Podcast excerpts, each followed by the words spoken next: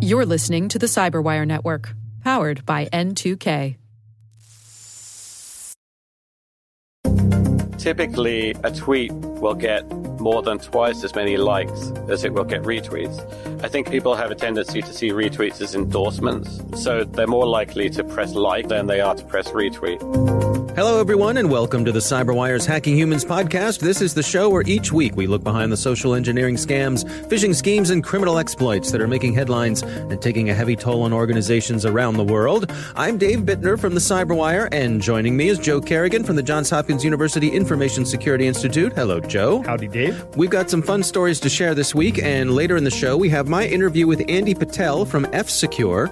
He's looking at ways that bots on Twitter are amplifying divisive messages. And we are back, Joe. We've got a couple of bits of follow up this week. Awesome. I and love follow-up. Both of them have to do with our story about Google searches bringing up fake ads Yeah. that redirect people to scammer sites. Uh-huh. The first one came from a listener named Tim. He wrote in and he said, uh, Just listen to your Hacking Humans podcast. I want to share a small correction regarding the scammers that squat on search results for real company phone numbers. Mm-hmm. They don't just show up in the ads, the fake numbers show up convincingly for most people, even in the organic search results. Right. They're using a service here called Search Engine Optimization, Mm-hmm. which is a service you can pay for that kind of games the system Right. at Google or whatever. Does anybody Yeah. use Lycos anymore? I don't know. Uh, Bing, I guess, is out there. Bing, and yeah, uh, Bing, that's. DuckDuckGo. DuckDuckGo.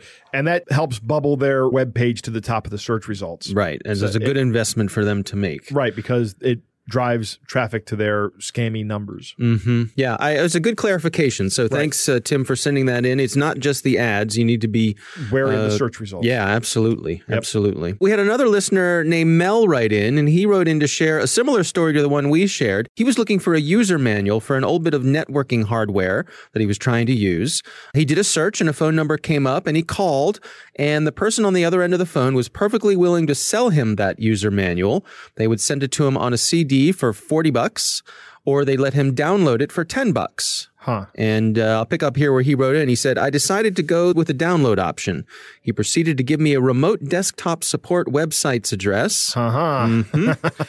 and asked me to give him the number displayed on my screen. At this point, all my spidey senses came rushing in. Yeah, right? I asked him to give me the download URL and I will download it myself. He proceeded to tell me it was not being that simple, at which point I saw the light that they were a scam operation. Yes. Well, good for Mel for uh, his spidey sense going yeah, off. those websites should be a dead giveaway Mm-hmm. that you're talking to somebody. It- what these websites do is they allow somebody to take control of your computer. Let's say our parents call us. We could use these websites to go ahead and help our parents remotely. I have never used these services. Frankly, I have no reason to trust them. I don't use them. But when a scammer wants to take over your computer, this is going to be one of the first things they do. Just let me have remote access to your computer. And Right. then it's just like they're sitting at your desk. Mm-hmm. And that's essentially physical access. And we have an old saying physical access is root access, which essentially means I can do whatever I want. Yeah. So well, don't good- do that. No, no, absolutely. Well, good for Mel, and yeah, uh, Mel, congratulations. You avoided being scammed here. Yeah. Definitely what was going on. yeah, good, good advice for everybody.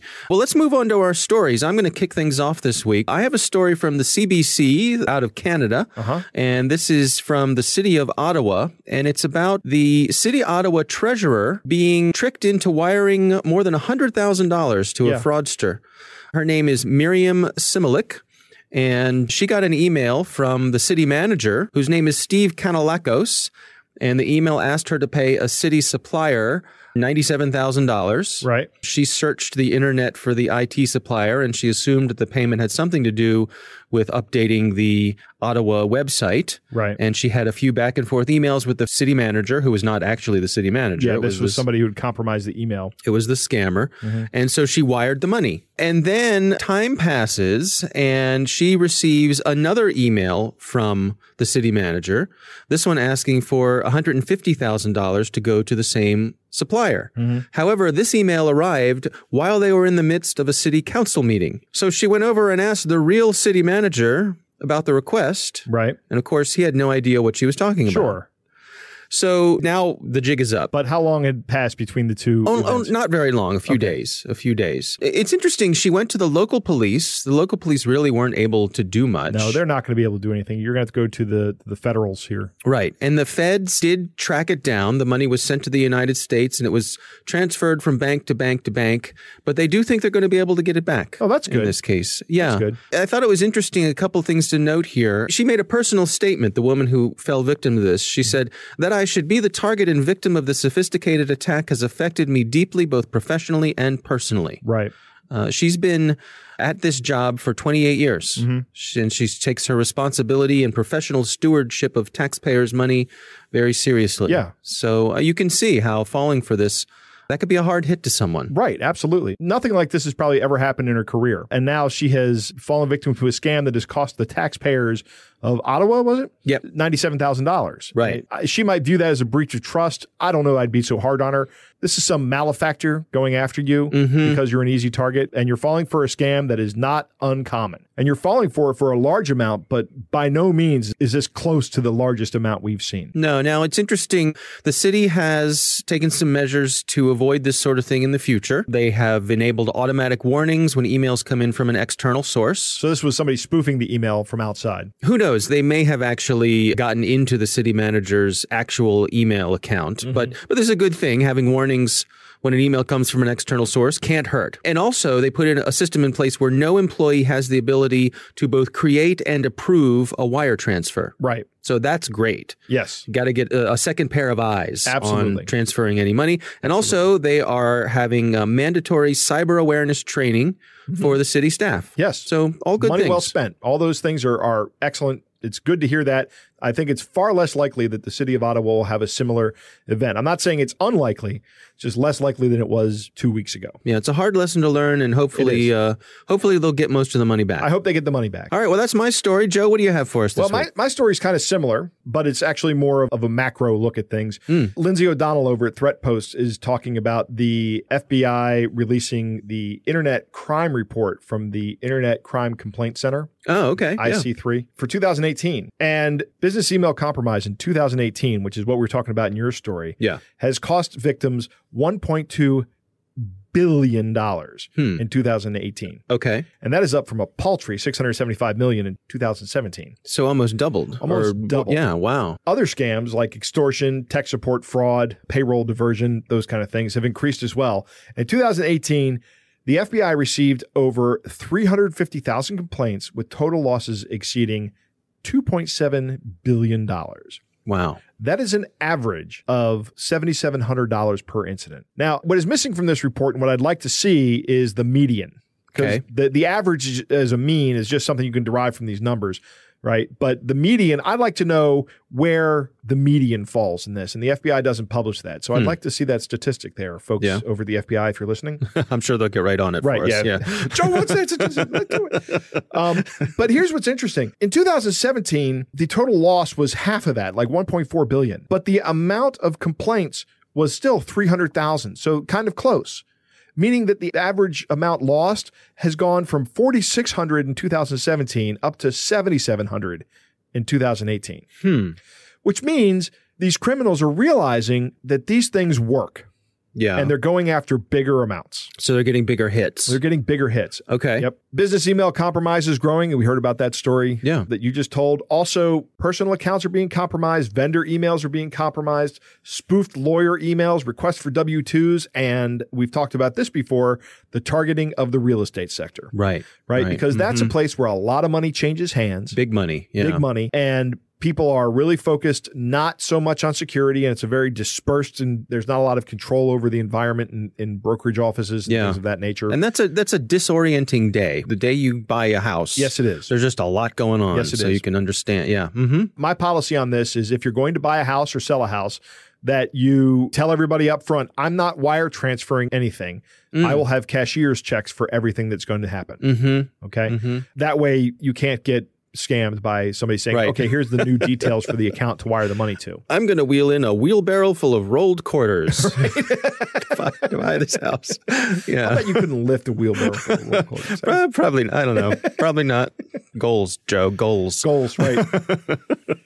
Gift cards are a big part of the scam. I was talking at an event with the Cash Campaign of Maryland a couple days ago. Hmm, what's that? That's a group of people that provide services to low and, and middle income people here in Maryland, and they provide like financial advising services and, and tax preparation. Oh, I see. Yeah, yeah. And they help people start small businesses as well. Oh, nice. Which is great. But one of the things I said that they should know and that everybody they work with should know is that when somebody is asking for some kind of payment in gift cards, that is a scam.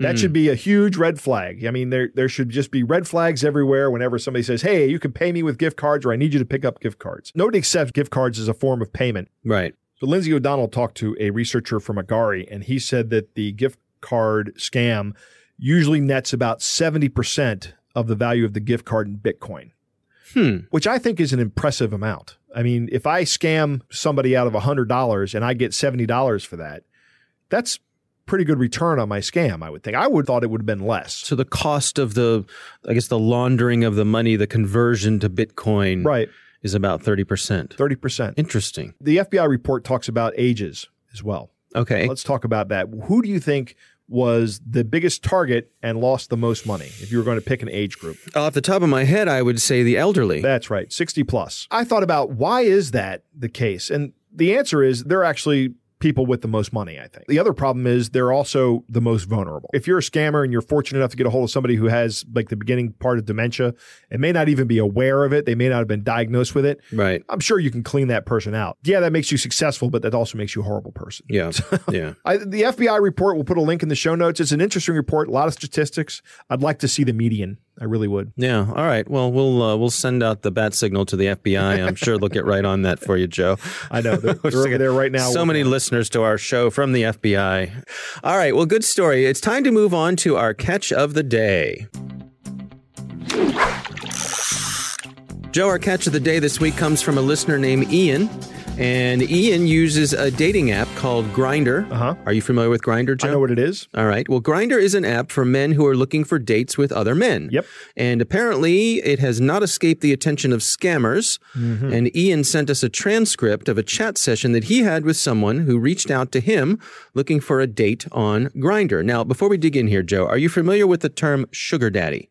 Yes, I think I'm familiar with it. What do you suppose it is? So if if I'm someone's sugar daddy, then Right. I buy them a lot of nice things. Right. You take care of them. Yes. You look out for them. Right. You're someone who's well off, who a person of means. A person of means, yes. and you're looking, I suppose, in, the, in a dating situation, you'd be looking for companionship. Right. In exchange for that companionship, you would be able to provide Diamonds and all such. all the comforts of easy living for that person. yes. So, Joe, you're going to play the part of Ian, Okay, who is the person. listener. He, he's, he's the one who sent it in, Right. And I will be Daddy Kevin, the person who's trying to scam Ian. And and it seems like Ian was onto the scam pretty quickly. And it goes like this: Hi, how are you doing today? I'm good, thanks. How are you, sir? Great.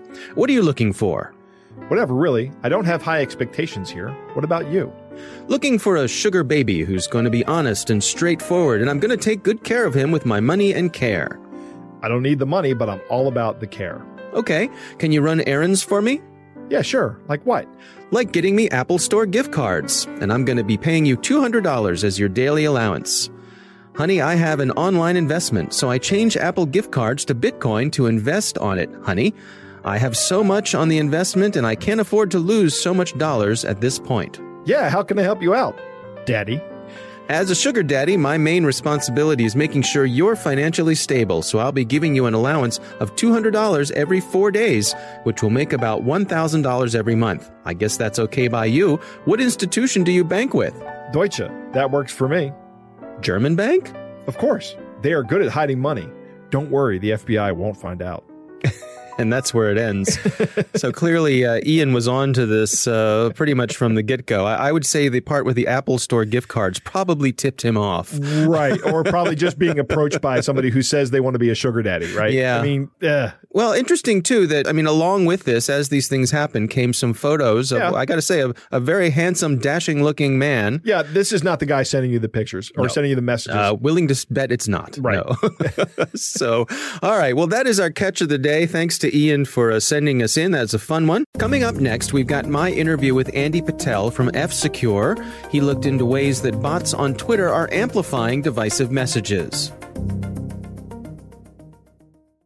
And we are back. Joe, I recently had the pleasure of speaking with Andy Patel. He is a researcher over at security company F Secure, and he's done some really interesting work uh, looking into the ways that bots on Twitter are being used to amplify divisive messages. Here's my talk with Andy Patel. I saw a couple of troll accounts while I was browsing through uh, probably a search of Brexit. And I and I had a look at the account, and then I started having a look at who was following the account, and I sort of noticed a lot more of these very new some like egg accounts, lots of descriptions looked similar in certain ways and um, lots of use of similar hashtags. So I had this idea to just sort of crawl that space, seed my crawler with a couple of these nobody accounts that I saw actually trolling and just as I crawled the accounts that were following those, I would just add to the queue anything that matched certain keywords and self identified within this group. Uh, so it's basically like hashtags and, and things in the description field or in the name field. I let that crawler run for a couple of days and it identified about 250,000 accounts and all the details of those. So once I had that, obviously that's a lot of accounts. So I decided to filter it in different ways. And I actually found about 2,000 accounts that were really new. So they were created in March. Actually, I did this research right at the end of March. So they were created in March of 2019 or after. And I decided to just see what these accounts were doing. So Twitter has a streaming API call where you can give it a list of account IDs and it will follow those accounts. It will return you any tweet that those accounts publish or any tweet where those accounts are mentioned. So I left that running for a couple of days to see what those accounts were doing. And it turned out that they were actually heavily amplifying just a few other accounts, which were also very new. Well, they were actually amplifying a lot of sort of big name pro Brexit and like sort of US right wing accounts. But if you strip those away, and again, I just looked at which accounts they were amplifying that were new. I found a small handful, I think dozen or so, that included like an account that was pretending to be somehow affiliated with UKIP and accounts that had, you know, within the few weeks of, of them being alive, tweeted 10,000 times and, stuff like that. So it was to me pretty obvious that these are like non-authentic behaviors. And so I just decided to write it up. Um, and it made sort of an interesting bit of research.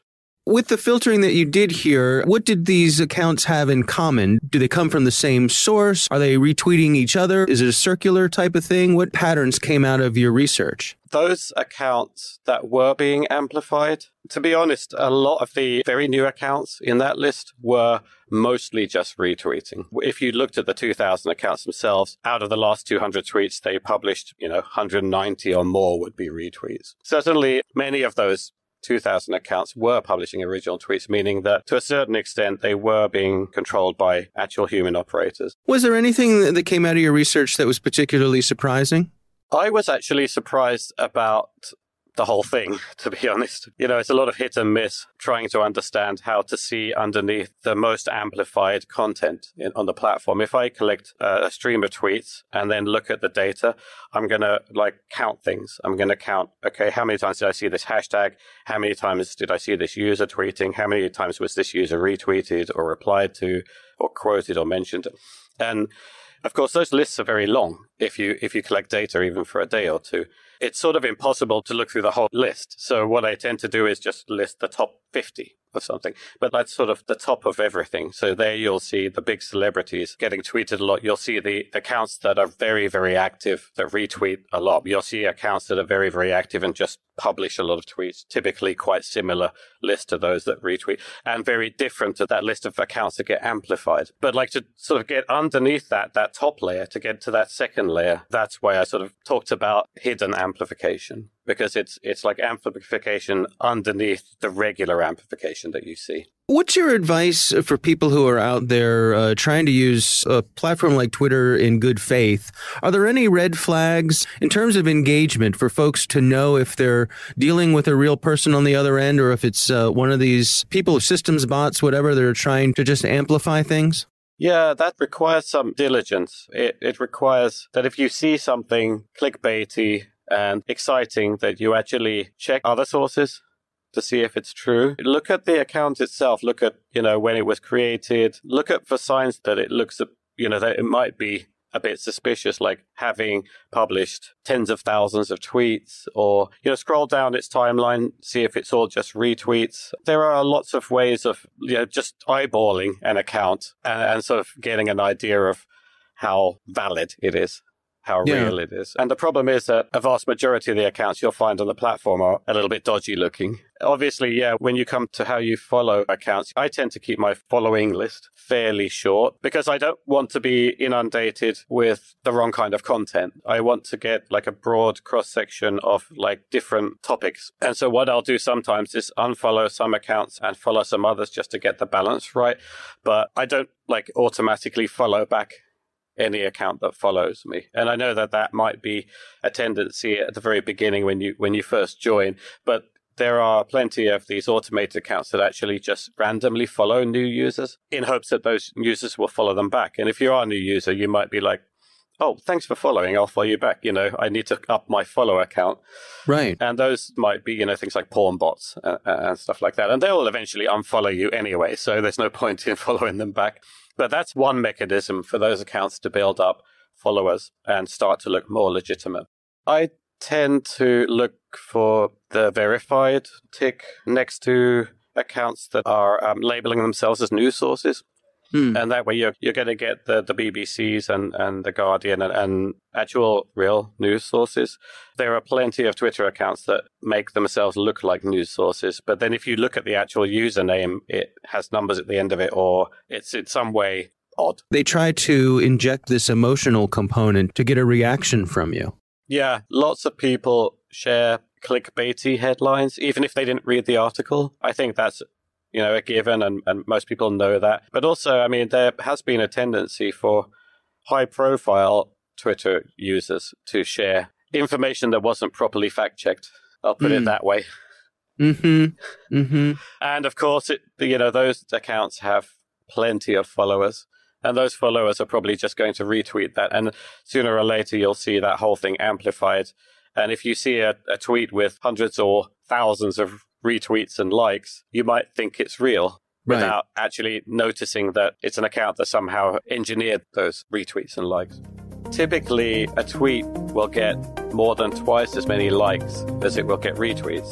I think people have a tendency to see retweets as endorsements, so they're more likely to press like than they are to press retweet.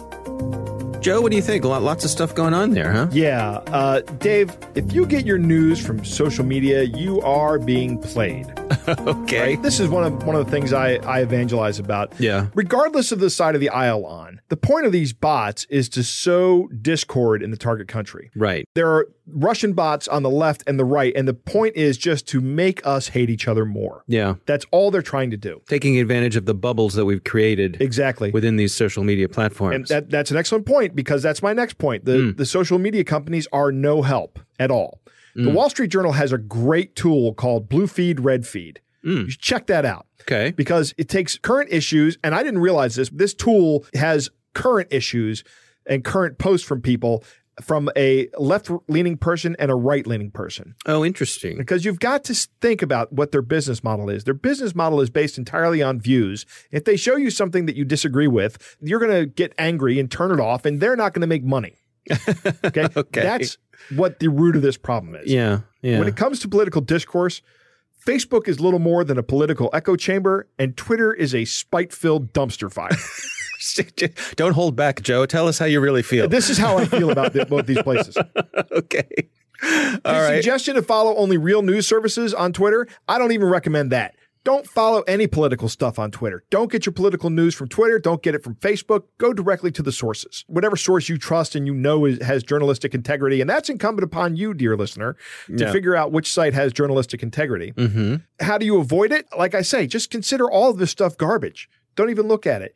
You know people like this and on Facebook and Twitter that share political stuff, and you, Oh, yeah. you get oh there they go again. Yeah, I yeah. can think of one person right now. When I think of who on the left does this, I have one friend that's always posting anti-Trump stuff. When Yeah. I think of who on the right, I got another friend that's always posting pro-Trump stuff. Right, right. You know, I don't want to hear that on Facebook. Sorry. Yeah. And I've just taken to when I'm feeling a little bit punchy, I just start responding. Don't get your political news from Facebook. Don't get your political news from Facebook. Don't get your political news. Just in, in bigger and bolder letters. Wow. Right. Right? You get really getting wound up here. Yeah, John. I am. I mean, this really frustrates me. It's not productive. Yeah. All right. Uh, I like his. I like his suggestion. Never follow a hot rando because why are they contacting you? That, Yeah. that happens to me on Twitter and Instagram from time to time. His research all focuses on Twitter, and I didn't talk much about Twitter in my rant here, but it happens on all these social media platforms. My Twitter presence is is not that big, so I don't see a lot of this. But yeah, don't follow people back just because they followed you. yeah. Follow people because you think they're interesting. Right? Exactly. Yeah. Thanks to the Johns Hopkins University Information Security Institute for their participation. You can learn more at isi.jhu.edu. The Hacking Humans podcast is proudly produced in Maryland at the startup studios of DataTribe, where they're co building the next generation of cybersecurity teams and technologies. Our coordinating producer is Jennifer Eiben. Our editor is John Petrick. Technical editor is Chris Russell. Our staff writer is Tim Nodar. Our executive editor is Peter Kilpe. I'm Dave Bittner. And I'm Joe Carrigan. Thanks for listening.